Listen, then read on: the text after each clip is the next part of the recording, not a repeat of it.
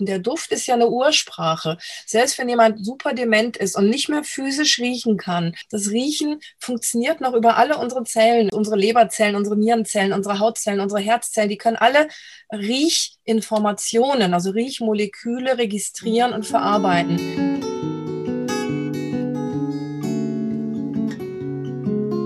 Wenn ich gehen muss, werde ich euch winken, allen, die mich suchen. Dort, wo ihr mich hört, dort werde ich rufen. Das Lebensende. Dein Podcast über das Lebensende. Ich bin Corinna und ich spreche über bedürfnisorientiert Sterben zulassen. Mein Ziel ist es, dass Sterben in Würde sein darf und wieder dahin rückt, wo es hingehört. In die Mitte der Gesellschaft. Wenn ich gehen muss, werde ich im Lachen sein, in Tränen und im Frieden. Dort, wo ihr mich fühlt, dort bin ich geblieben. Hallo und ganz herzlich willkommen zu einer neuen Episode meines Lebensende-Podcasts. Diese Episode, die Aufnahme ist mitten in meiner zweiwöchigen Quarantäne mit meinem Sohn entstanden. So wundert euch also nicht, wenn er eins-, zweimal zur Freude aller mit auftaucht.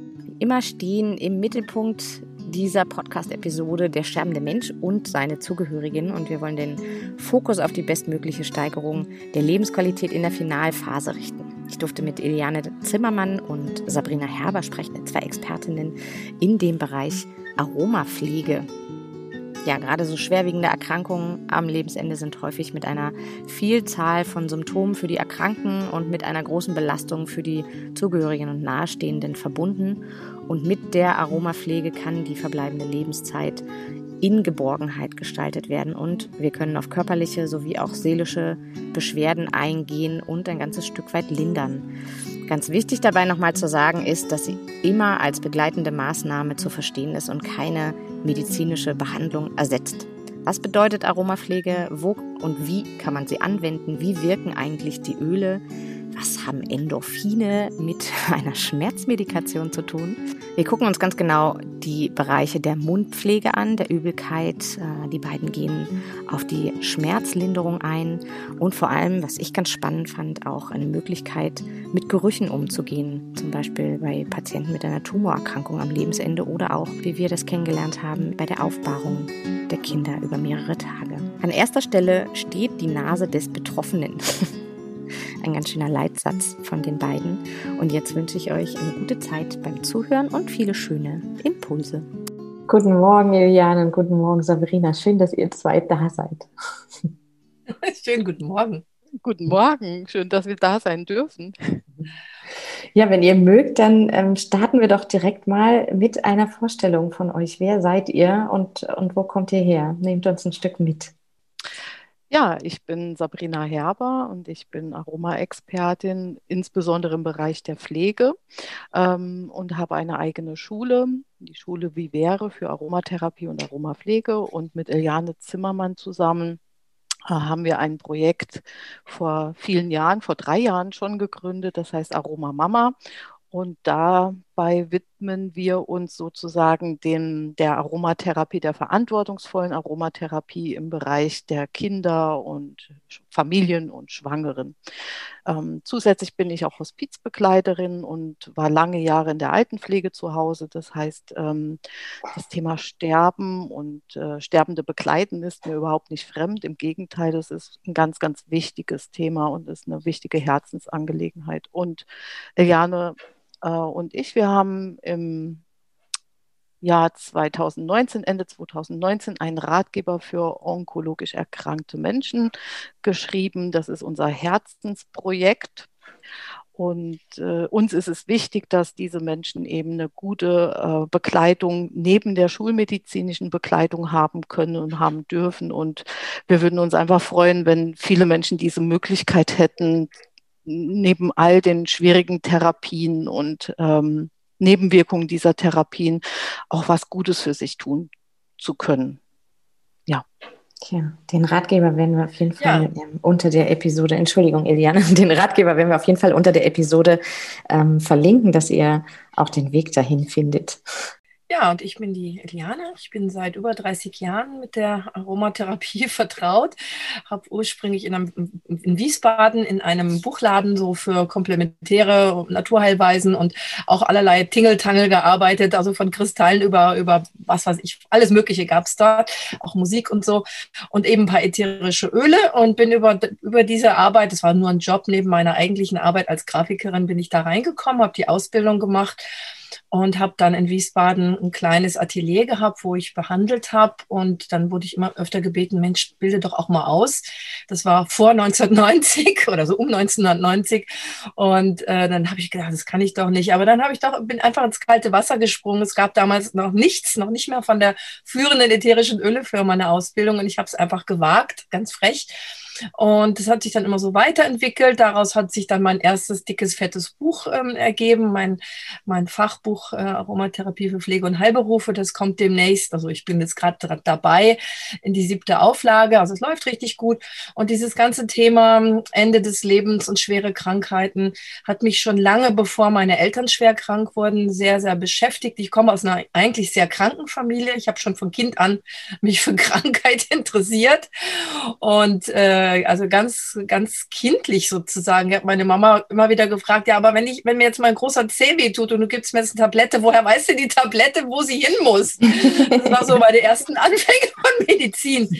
Ich habe ähm, am Anfang meiner Aromatherapiezeit ähm, meine erste Oma beim Sterben begleitet. Ich hatte sie im Arm, als sie verstorben ist und hatte die Düfte dabei, weil ich gerade von einem, ähm, von einem Wochenende gekommen bin. Ähm, das war mein, mein, ja, sozusagen mein erster Teil der Ausbildung der Aromapflege und ähm, man hat mich angerufen, wenn, wenn du jetzt heimkommst, ich war im Allgäu, dann ähm, stell dich drauf ein, deine Oma liegt im Krankenhaus und sie stirbt. Und dann bin ich nach Hause und habe sofort ähm, was gemischt und bin zu ihr in die Klinik und war dann die nächsten achtundvierzig Stunden mit wenigen Unterbrechungen bei ihr und wir sind, also sie ist zusammen mit dem Duft und mit mir ähm, verstorben und ähm, und ganz äh, und auf, auf ihrem Sterbebett sozusagen habe ich ihr das Versprechen gegeben, dass ich dafür sorgen werde, dass viele Menschen in den Genuss kommen dürfen.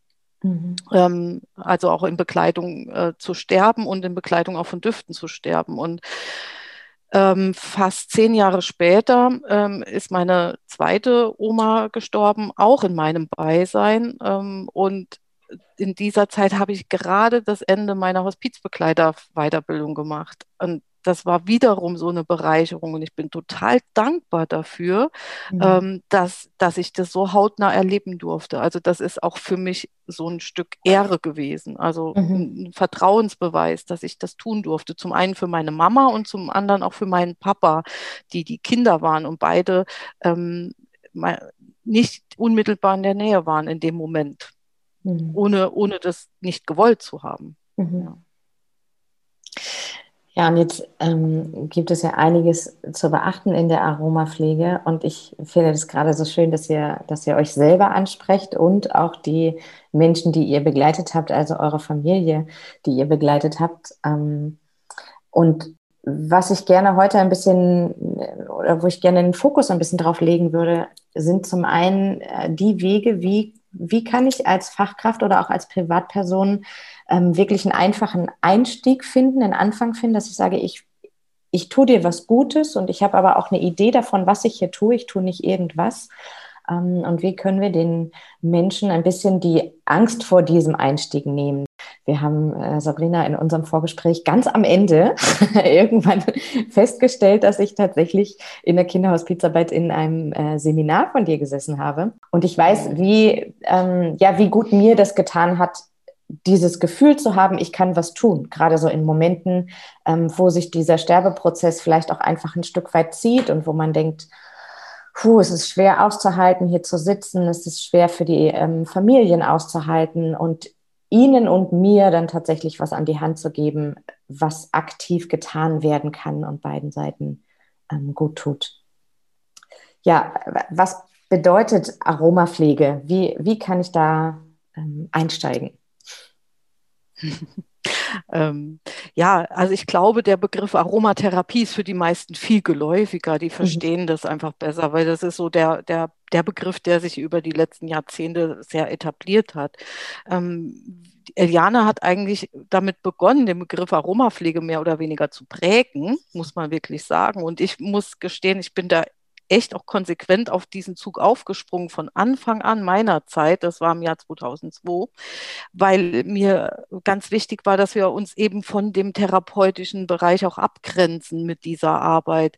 Ähm, es geht dabei gar nicht um die Therapie an sich. Na klar tut Aromapflege auch in einer gewissen Weise therapieren, aber wir müssen ja auch immer schauen, ähm, was darf die Pflegekraft? Und sie darf eben nun mal gar nicht therapieren. Und dann ist es ja auch viel besser, den passenden Begriff für sie zu finden, damit mhm. sie sich auch ganz klar fachlich davon abgrenzt von der Therapie. Und ähm, von daher ist die Aromapflege eigentlich das, was die Menschen unter Aromatherapie kennen, aber im Kontext der Pflege ist es, betrifft es den Bereich, den die Pflegekraft äh, eben erfüllen darf. Und sie darf nun mal keine defekte Haut therapieren. Und sie darf ja. keine Krankheiten therapieren, das darf sie nur nach Anweisung. Aber im Pflegekontext, also in der täglichen Pflege, im Umgang mit den Menschen, also die Pflegenden müssen, äh, sie, sie überlegen halt, was kann ich dem Patienten ähm, neben den schulmedizinischen Maßnahmen eben noch anbieten. Und die Aromapflege ist eins von sicherlich vielen komplementären Werkzeugen, die zur Verfügung stehen.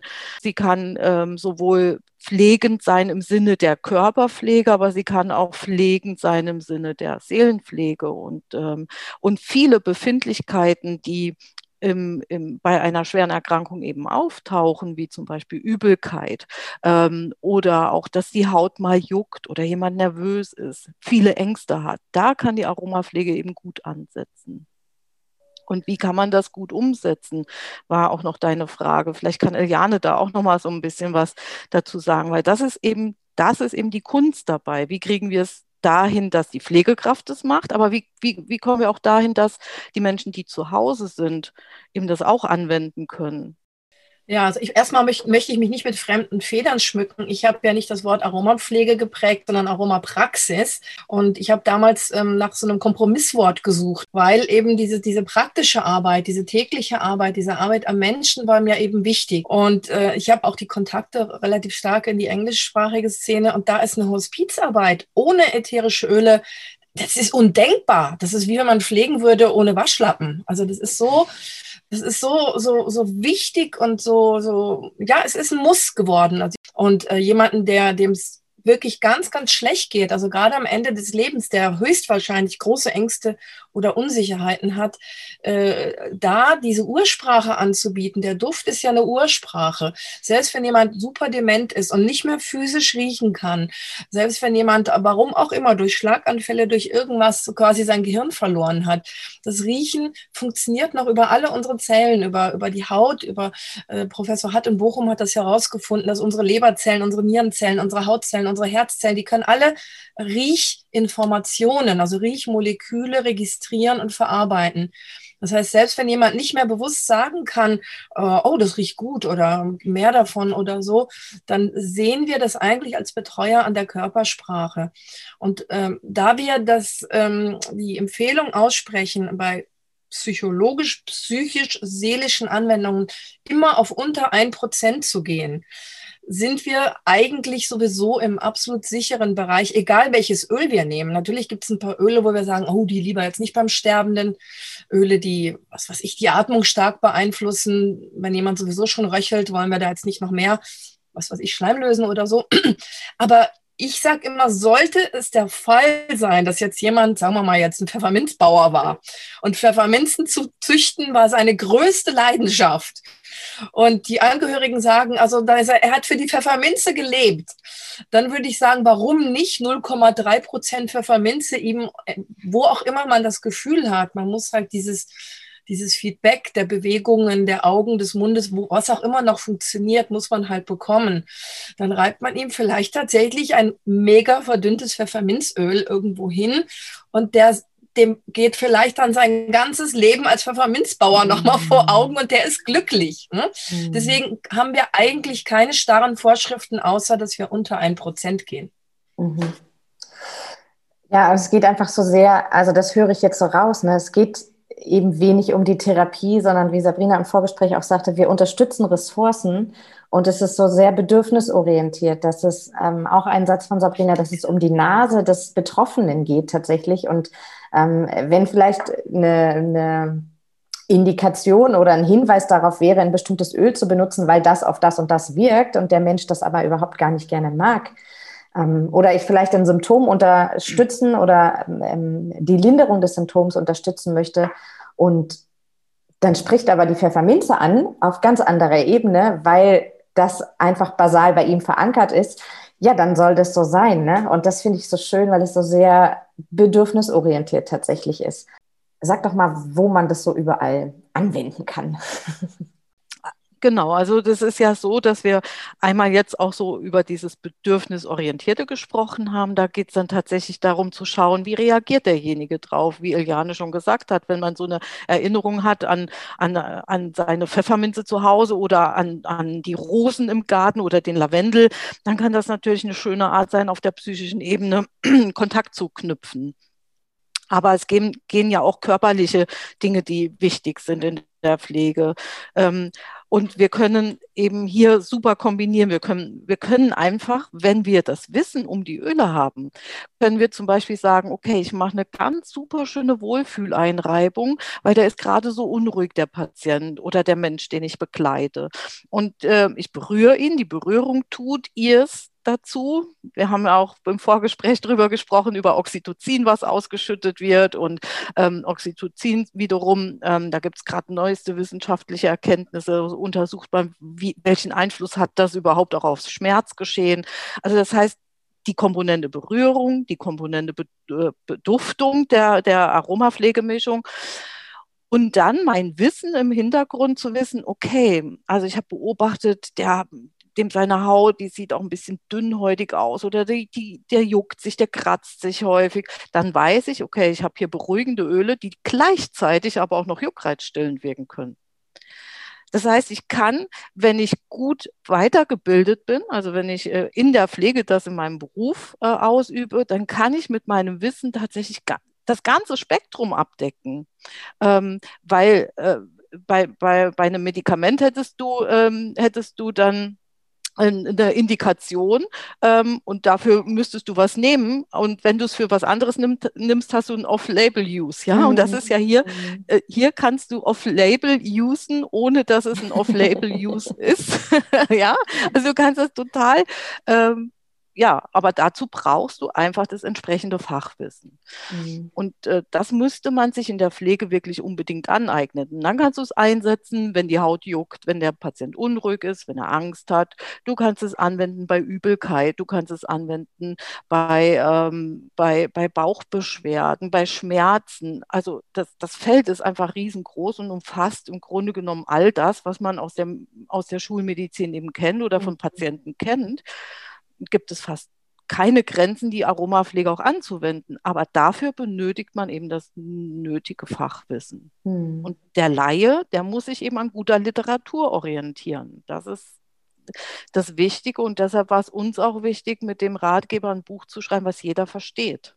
Ja, ich würde gerne gleich wirklich nochmal näher auf die äh, Wunder unseres Körpers eingehen, weil du hast das Oxytocin angesprochen und die Endorphine, was der da tatsächlich selber ähm, leisten kann und wie man das ein Stück weit mit unterstützen kann. Ähm, meine Gedanken zu, zur Frage vorher waren eher dahin, in welcher Form kann ich das anwenden? Also ich erinnere mich, dass wir Duftlanden äh, verwendet haben und dass wir das zum Beispiel für Massagen und Einreibungen verwendet haben, dass wir mhm. ähm, Auflagen und Wickel gemacht haben. Also auch da dem Ganzen überhaupt gar keine Grenzen gesetzt sind, äh, den Menschen was Gutes zu tun. Ich finde, eine der, der einfachsten Auflagen, also wir haben ja eben über das Riechen gesprochen und äh, wir können natürlich einfach irgendein ein Papiertaschentuch oder ein Taschentüchlein oder was auch immer äh, mit ganz, ganz zart Duft beduften. Äh, also auch da wieder diese extrem Verdünnungsgrenze beachten, weil in, in einem Tropfen stecken ja teilweise eine Schubkarre oder sogar mehrere Schubkarren Heilpflanze drin. Also das muss man sich erstmal klar machen. Und das steht leider in diesen, in diesen Massenbüchern, die heute rausgeschmissen werden, auch nicht so klar drin. Das verstehen viele gar nicht. Die denken an irgendeine Tinktur, die man vor zehn Jahren in der Apotheke gekauft hat. Und da ist ja alles schon so aufbereitet, dass wir die Tinktur quasi gerade auf die Zunge tun können. Und jetzt ist nur mal in so einem Tropfen, bei der Rose ist es ganz bekannt, dreißig Rosen drin. Selbst wenn ich mit Rose inhalieren würde, würde ich mir, glaube ich, keine dreißig Rosen in meine Inhalierschüssel tun. Oder bei Melisse handelt es sich um mehrere Schubkarren voll Melissenkraut in einem Tropfen. Auch damit würde ich gar nichts machen und schon mal ganz überhaupt nicht seelisch arbeiten. Mhm. Und äh, da sind vor ein paar Jahren diese, diese Riechstifte, die es früher, glaube ich, gab es hier in der Apotheke von so einem namhaften Erkältungs- Öl- und Produktehersteller. Das sind einfach so, sehen aus wie Lippenstifte und äh, da ist dann quasi statt des fettigen Lippenstiftmaterials ist dann so ein, so ein Zellstoffröllchen drin und auf das Röllchen tut man dann drei, vier, fünf Tröpfchen ätherisches Öl und dann hat die, die eigentliche Kappe, die hat so, so wie so ein Pfefferstreuer und Salzstreuer hat die so, so kleine Löchlein drin. Mhm. Und äh, die Dinger gibt es aus Kunststoff ganz preiswert, finden wir jetzt nicht so gut, weil Kunststoff und ätherisches Öl ist jetzt nicht so ganz ideal, aber es ist halt wesentlich preiswerter. Und dann kann man den Menschen, sofern sie es noch können, kann man das in die Hand geben und dass sie, wenn es ihnen nicht gut geht, können sie quasi selber diese sogenannte Trockeninhalation machen. Das, ich finde, für mich war es schon bei meinen Kindern, als die noch klein waren, war es unglaublich wichtig, dass die ähm, selber handeln können, dass sie sagen, jetzt geht es mir schlecht. Oder äh, was passiert dann, wenn ich gleich zum X Y-Veranstaltung muss und ich habe jetzt Angst davor, dann kann das Kind das machen. Bei Kindern ist es, also mir war es oft peinlich zu sagen, ich habe mir da wehgetan oder so, dann hätte es geheißen, ja, siehst du, ich habe dir doch gesagt, das und so. Dass also Menschen, die, die jetzt noch nicht so intellektuell oder nicht mehr so intellektuell gut drauf sind, also wir, wir schließen auch immer den Kreis mit unserem Aroma-Mama-Projekt, weil letztendlich sind die, die Menschen am Ende des Lebens sind im Prinzip ganz oft wieder genauso hilflos und intellektuell nicht in der Lage, Sachen zu formulieren, wie die Menschen am Anfang des Lebens. Und deswegen kann man das quasi auch wie eins fassen.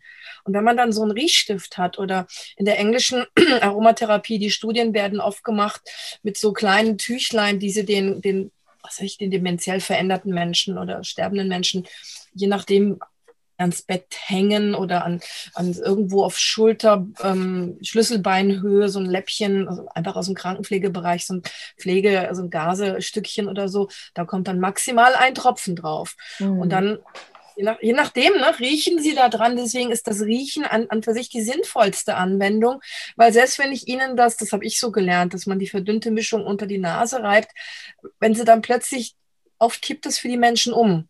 Und dann können sie es vielleicht nicht mal äußern und dann fängt der geliebte Pfefferminzgeruch oder Rose oder so fängt plötzlich an zu stinken.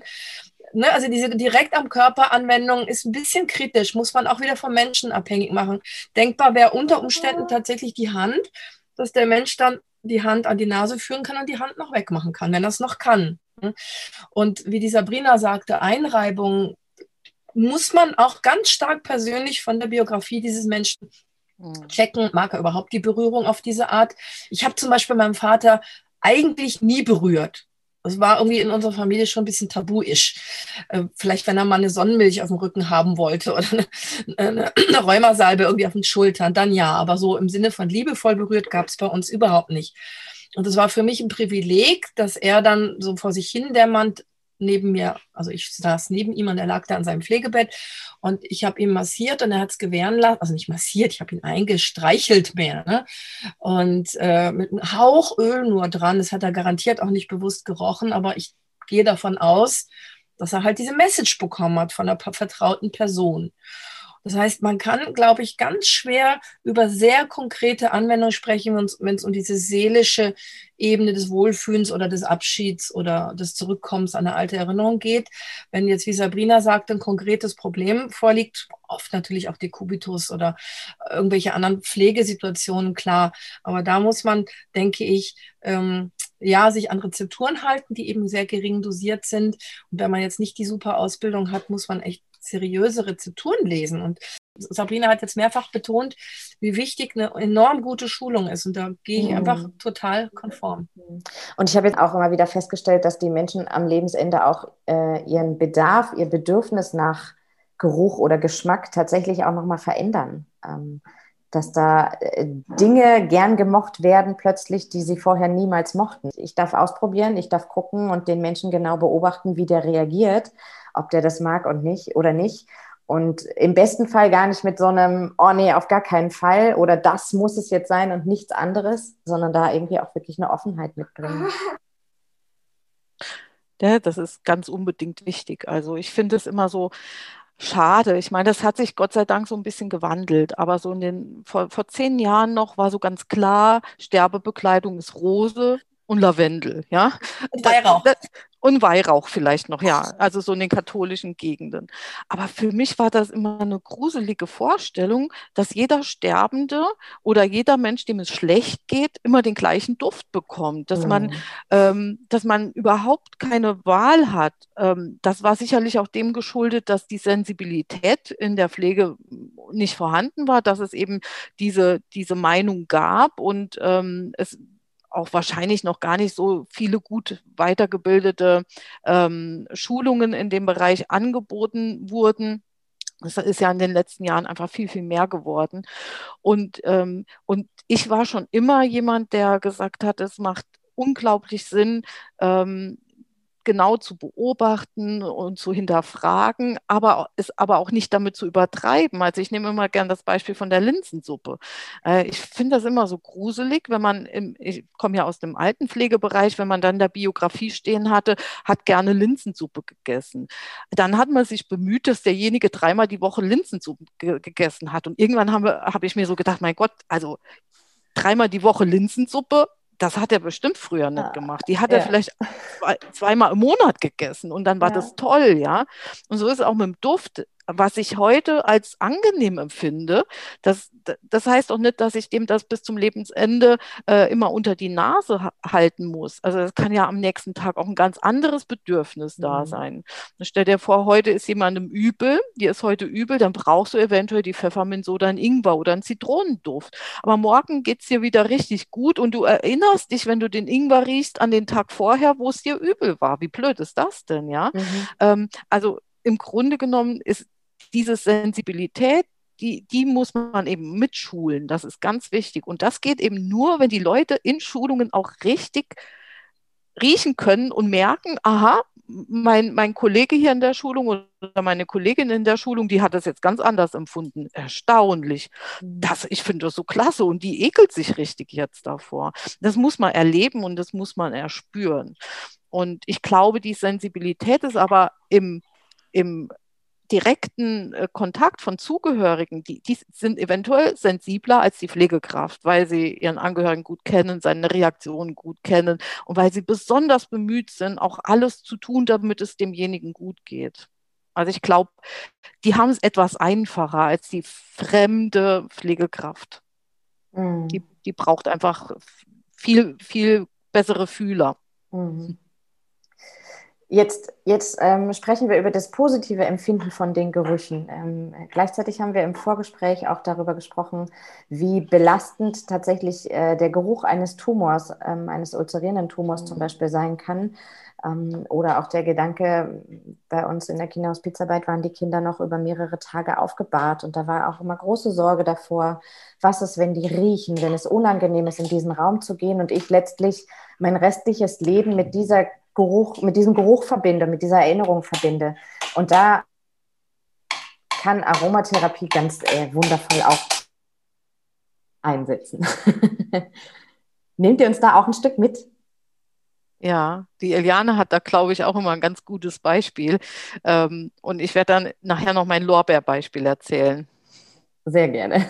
Da hat in der, in der Schmerzklinik Kiel äh, hat ein, ein, ein Kiefernchirurg, äh, also gerade das ist eines der schlimmsten Themen, wenn jemand einen Tumor im, im Mund-Nasen-Bereich hat und dann eben äh, ulzeriert und stinkt, dann muss die Person jetzt dann quasi die ganze Zeit riechen. Und ähm, der hat dann eine ätherische Ölmischung beziehungsweise Varianten dieser Ölmischungen, weil der in Kiel ist, heißt eine dieser Mischungen Kiel-Mix, wie die Stadt Kiel. Und ähm, hat dann so eine Mischung entwickelt, einfach zunächst, um den Geruch so ein bisschen loszuwerden. Und äh, dann hat er gemerkt, dass die Wundränder äh, plötzlich wieder anfangen zu verheilen und dass das ganze Geschehen des Tumors ein bisschen, na, sagen wir mal, humaner abläuft. Dass der Mensch also nicht so quasi am lebendigen Leib vor sich hinfault, sondern das Ganze wird irgendwie ein bisschen gebremst. Und ähm, das war eine ganz tolle Entdeckung, die ist, glaube ich, schon um die fünfzehn Jahre alt, diese Studienserie, dass man da mit Düften einfach äh, einerseits überdecken kann. Ähm, natürlich, ähm, weil fast jedes ätherische Öl ist fäulnishemmend, weil es ja antibakteriell und gegen andere Keime wirkt. Das kann man eigentlich von keinem Öl ausschließen. Jedes Öl hat auf seine große oder kleine Art diese keimhemmende Wirkung.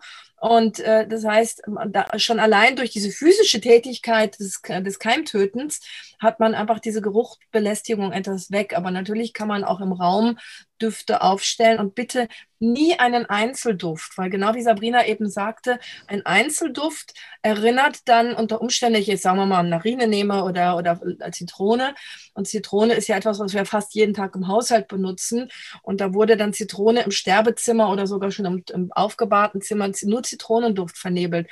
Beim nächsten Mal Zitrone pressen, bricht man in Tränen aus und weiß es vielleicht gar nicht. Ja. Und denkt, komisch, jetzt habe ich plötzlich eine Allergie gegen Zitronen. Nein, das ist eine ganz tiefe, ganz miese, traurige Erinnerung. Das heißt, immer mindestens zwei Düfte mischen, eher drei. Denn diese Duftmischung, die so individuell war, die, die wird höchstwahrscheinlich, die wird man höchstwahrscheinlich nirgendwo mehr riechen. Mhm. Das wäre ganz wichtig.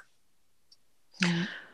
Ja, genau. Das, äh, und was sich eben auch herausgestellt hat, ist, dass man möglichst wenig süße, blumige Düfte auch verwendet, gerade bei so extremen Gerüchen. Und ähm, ich habe ähm, ein Beispiel aus meiner Zeit als ehrenamtliche Hospizbegleiterin im Hospiz.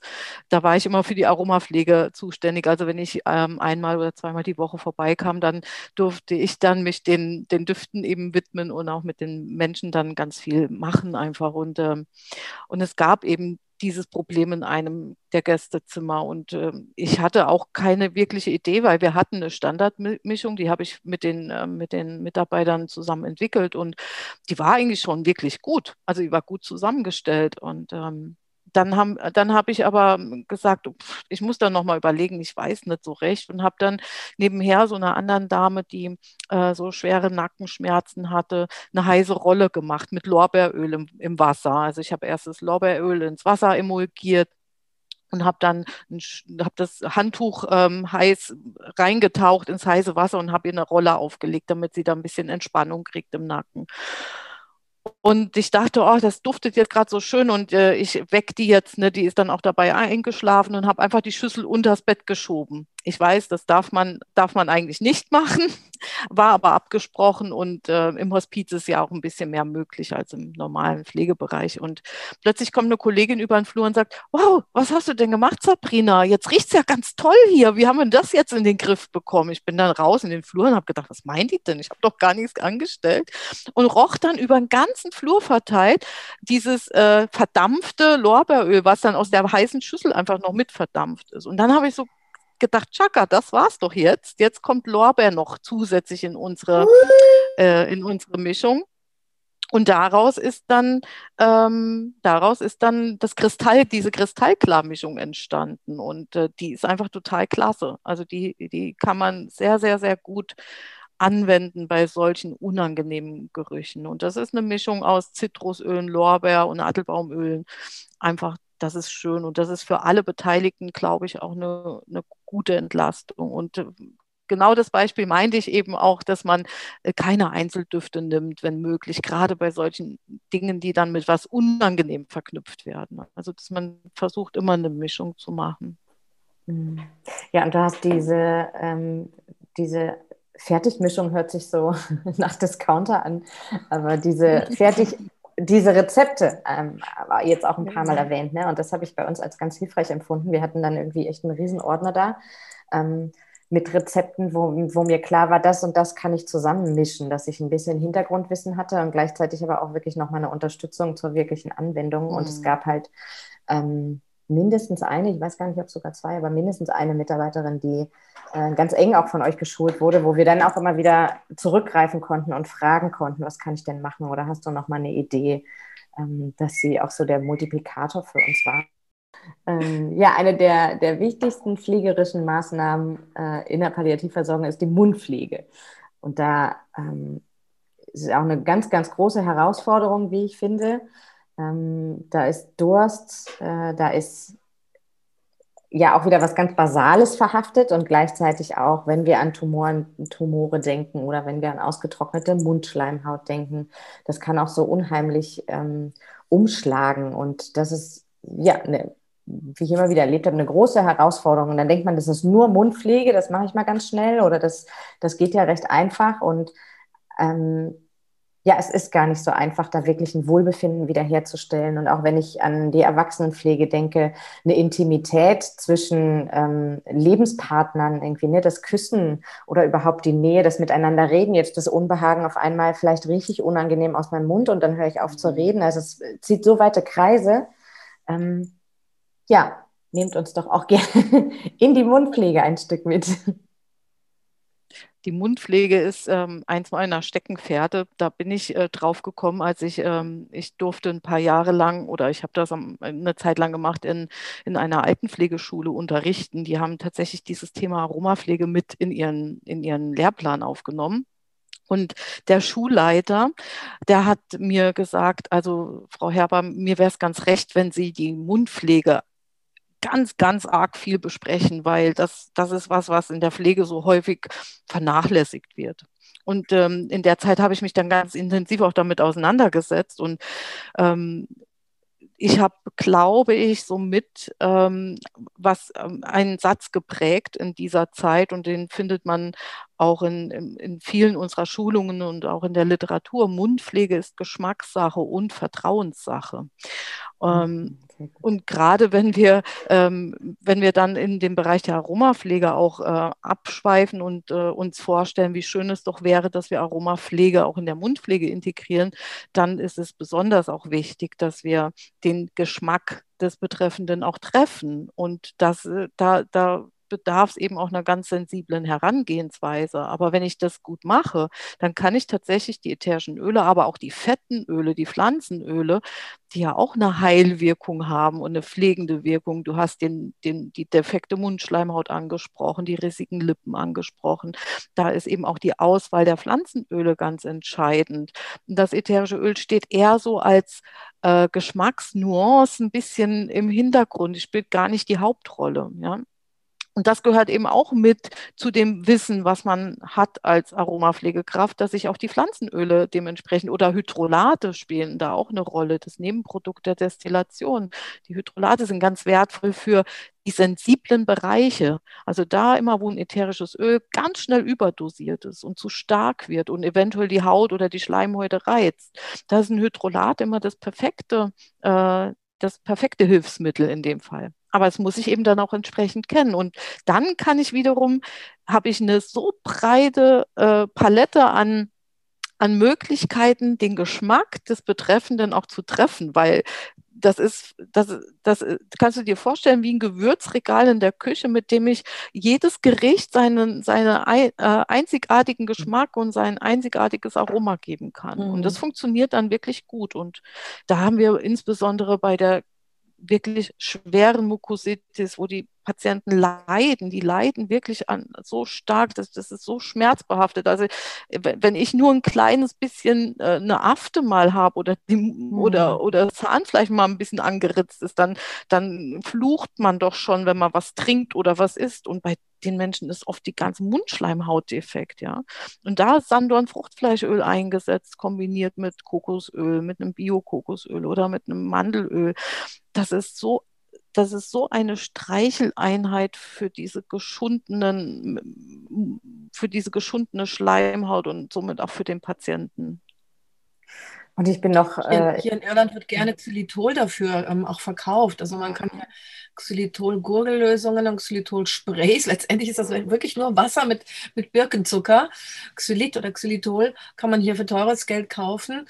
Äh, okay, dann hat man wieder die Produktsicherheit, die Produkthaftung, aber das kann man eben doch so viel preiswerter selber machen. Vielleicht sogar eben mit einem super dünnen Tee, der dann aber halt trotzdem noch ein bisschen Aroma hat.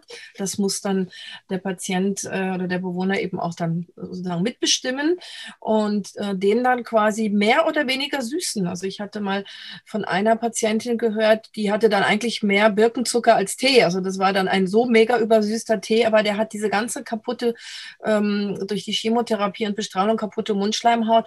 Es legt sich das wie so ein kühlender, angenehmer, leicht, ja nicht schleimig ist übertrieben, aber es ist halt so ein schützender Film, der, den man dann ganz langsam runterschluckt. Und das ist eine so einfache Maßnahme aus der Lebensmittel, äh, aus dem Lebensmittelbereich. Ne? Also da kann man auch schon helfen. Ja, und ich bin irgendwie in meiner Ausbildung noch äh, tatsächlich fast ausschließlich mit so Zitronenstäbchen groß geworden. Oh. Das ist dann irgendwie ganz gruselig im Vergleich.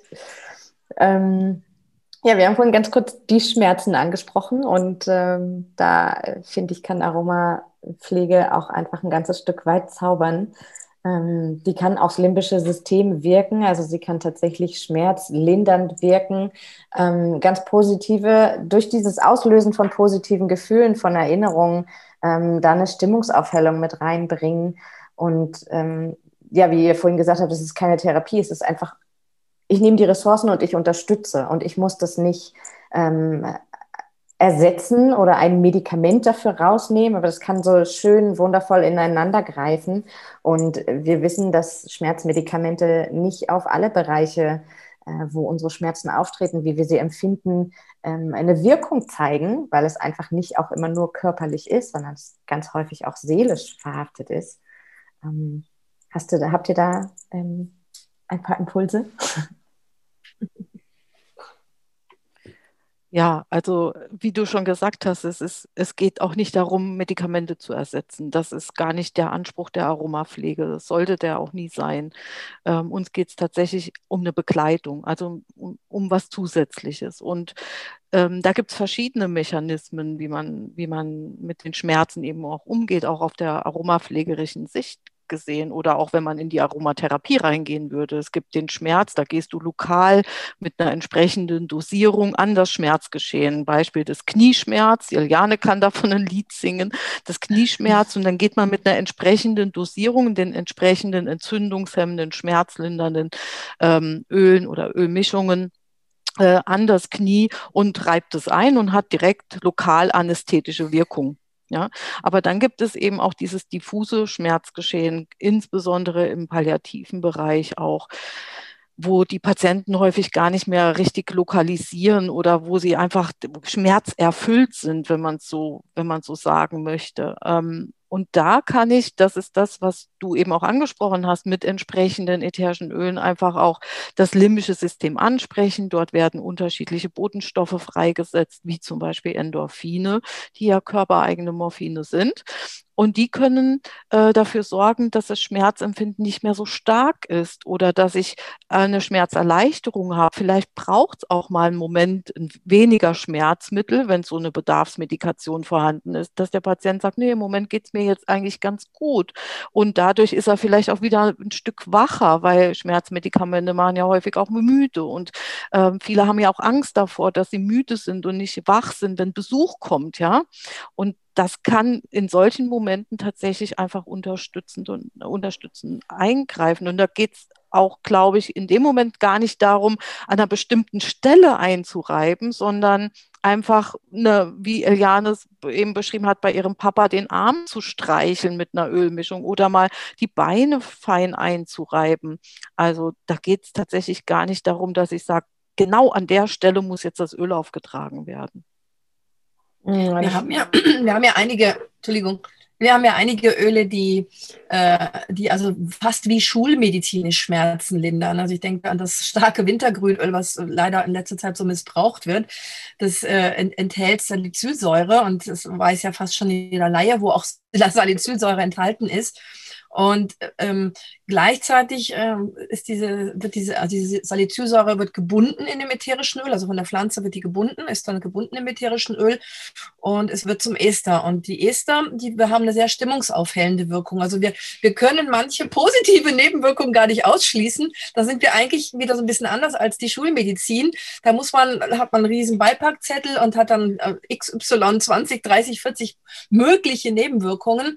Und bei uns sehen die möglichen Nebenwirkungen Nebenwirkungen immer natürlich vernünftig dosieren, also immer auf alle Fälle unter drei Prozent gehen, sind die möglichen Nebenwirkungen immer, man kann besser schlafen, äh, man, man ist besser drauf, man ist entspannter. Und ich denke da gerade an, an, an einen Nachbarn hier, der ist so ein ganz harter Bauarbeiter, ein ganz tierlicher Mann, aber der kann quasi Bäume durch die Gegend schleppen und der war irgendwie mal Europameister im Baggerfahren und so. Und äh, der hat äh, ziemlich, ist glaube ich so Mitte fünfzig und hat inzwischen mittlerweile hier und da und dort seine Schmerzen immer wieder, hat sich auch schon öfters verletzt, hat irgendwo einen Nagel im Knöchel oder so. Und dem habe ich irgendwann mal mein Schmerzöl gemacht. Und der schwört auf dieses Schmerzöl, also das wirkt bei ihm richtig gehend, also ich schäme mich manchmal richtig, es wirkt Wunder. Und er sagt immer, Mensch, das musst du patentieren, da kannst du reich werden. Das kann ich natürlich nicht erklären, dass das alles nicht erlaubt ist und so weiter. Das ist ja quasi unter befreundeten Menschen.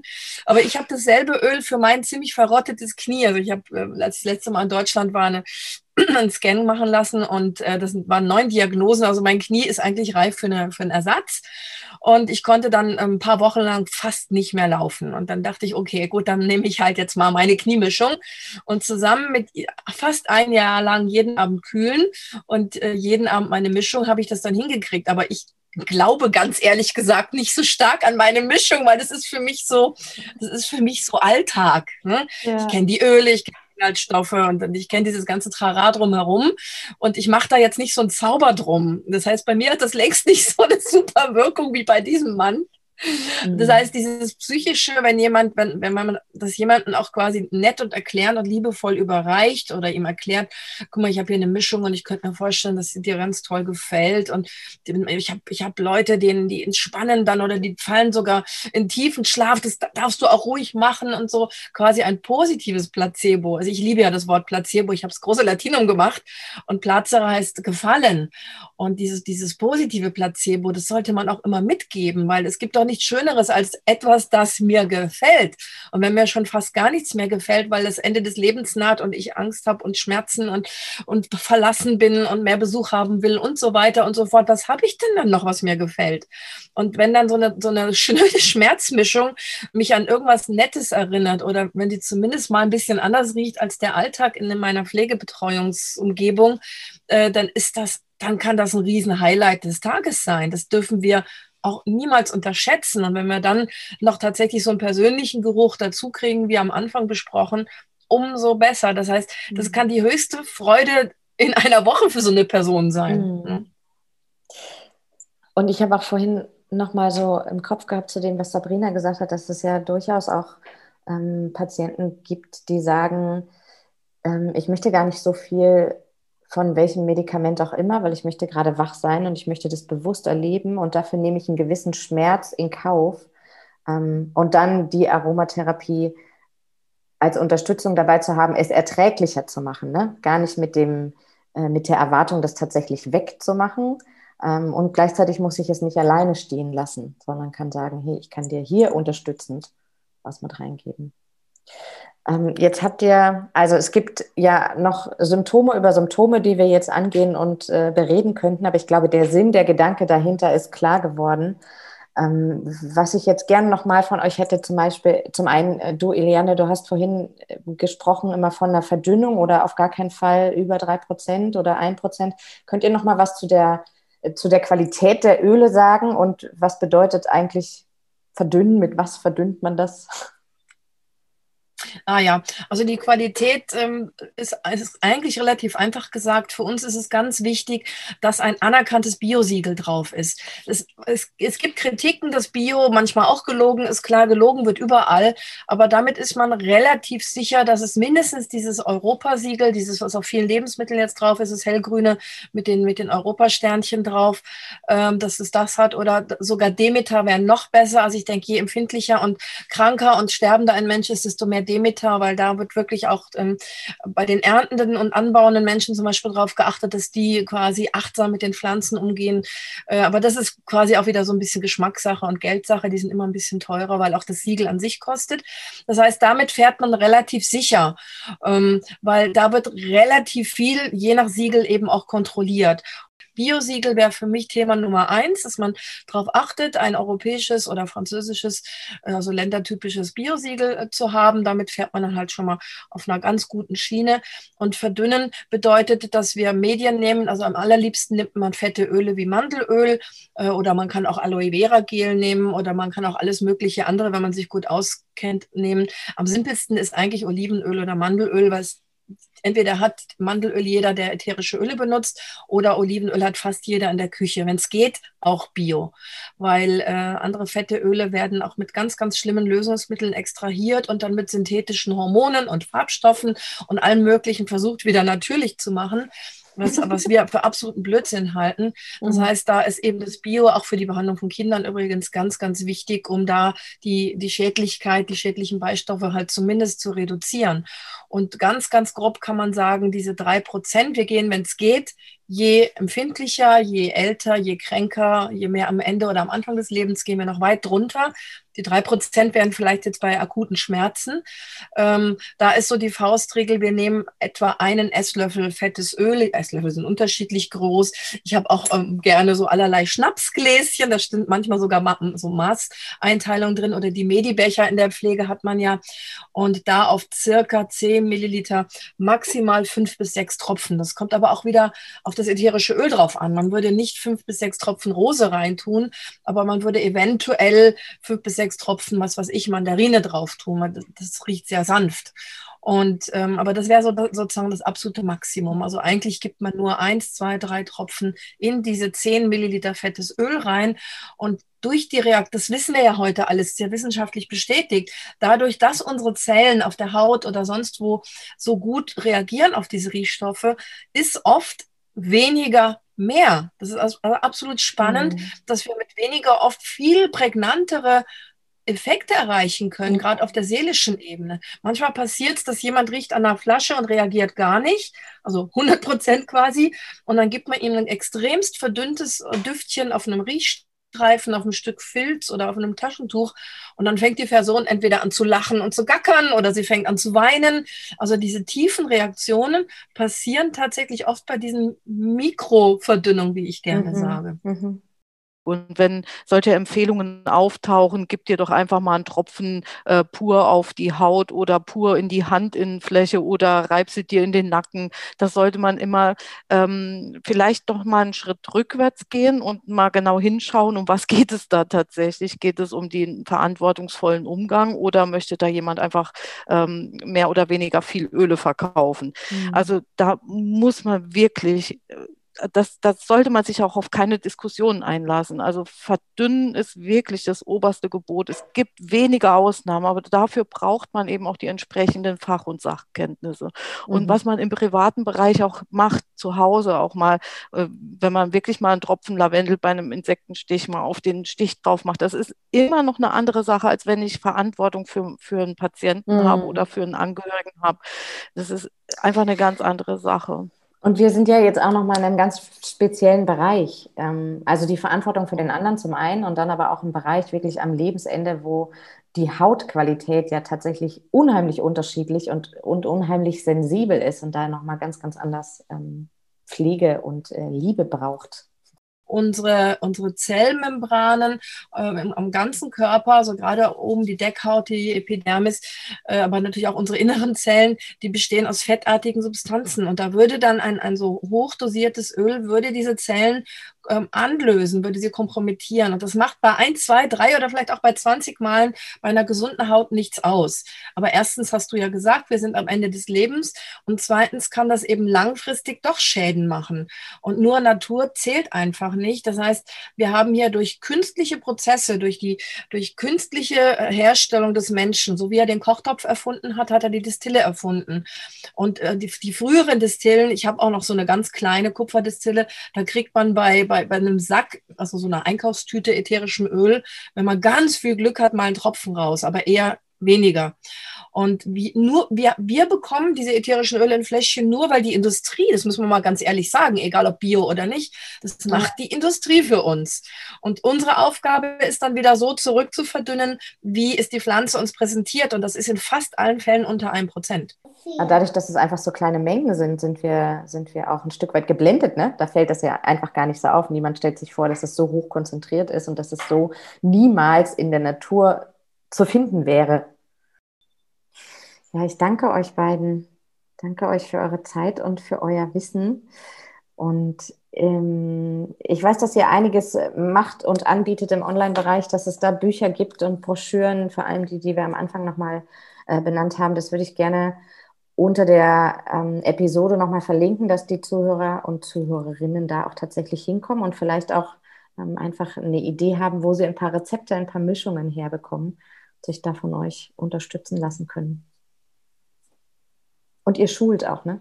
Im Moment halt auf der, auf der Online, in der Online-Variante. Mhm. Ähm, da, da haben wir uns relativ schnell reingeguckt. Eliane, ich schon beim ersten Lockdown haben wir im April schon gestartet mit Webseminaren, die so circa ein, anderthalb bis zwei Stunden dauern. Und, und wir äh, verschenken ja auch seit Jahren viel. Wir schreiben beide schon seit weit über zehn ja. Jahren Blogs und äh, teilweise kilometerlange Artikel und gerade bei der Sabrina Tonnen voll mit kostenlosen Rezepturen und immer schön sortiert nach Kategorien. Das heißt, da kann man wirklich anklicken, Öle für Schmerzen, Öle für die Stimmungsaufhellung, Öle für Hormonprobleme oder was auch immer. Das heißt, es ist alles, alles, alles kostenlos und das sind auf unseren jeweiligen Firmen-Websites und dann haben wir ja noch die Aroma Mama Seite, die wir zusammen machen mit all, all dem, was dranhängt, von Aroma Mama Instagram über Aroma Mama Facebook und alles. Und da ist alles, also es sind so viele Rezepte, weil wir möchten natürlich auch die ansprechen, die sich kein Buch leisten wollen oder können. Und äh, also da gibt es genug Möglichkeiten, sich preiswert oder sogar kostenlos, in Anführungsstrichen zumindest, inspirieren zu lassen. Es ist ja keine Weiterbildung. Ja. Ja, dann an der Stelle nochmal vielen, vielen lieben Dank und ich wünsche euch einen schönen Tag. Ja, danke dir Gut. auch. Danke, Corinna. Danke, das war echt schön, hat Spaß ja, gemacht. Ja, das war schön und wir hoffen, dass einfach viele Menschen davon profitieren dürfen. So viele Informationen, so viel Wertvolles steckt in dieser Episode. Ich bin ganz froh, dass ich die beiden hinter das Mikro bekommen habe. Ja, ich hoffe, ihr konntet euch auch einiges für euch und eure Begleitung daraus mitnehmen. An dieser Stelle möchte ich euch nochmal ganz, ganz herzlich dazu einladen, am zweiundzwanzigsten fünften von elf bis sechzehn Uhr unseren Online-Workshop When... When... Wenn Menschen sterben, zu besuchen, dem beizuwohnen, euch anzumelden, euch einen Platz zu sichern. Wir sprechen über die Veränderungen am Lebensende und schauen uns die verschiedenen Prozesse auf den unterschiedlichen Ebenen an. Du kannst dir als beruflich Begleitender wie auch als privat Begleitender einiges davon mitnehmen und vor allem hast du auch die Möglichkeit, dich mit anderen Berufsgruppen, mit Menschen anderer Berufsgruppen und deren Expertisen auszutauschen. Wenn du an diesem Tag nicht dabei sein kannst, gar kein Problem. Für jeden angemeldeten Teilnehmer gibt es im Nachhinein die Aufzeichnung zum Ansehen. Jetzt wünsche ich euch eine ganz gute Zeit und wir hören uns zum nächsten Lebensende in zwei Wochen.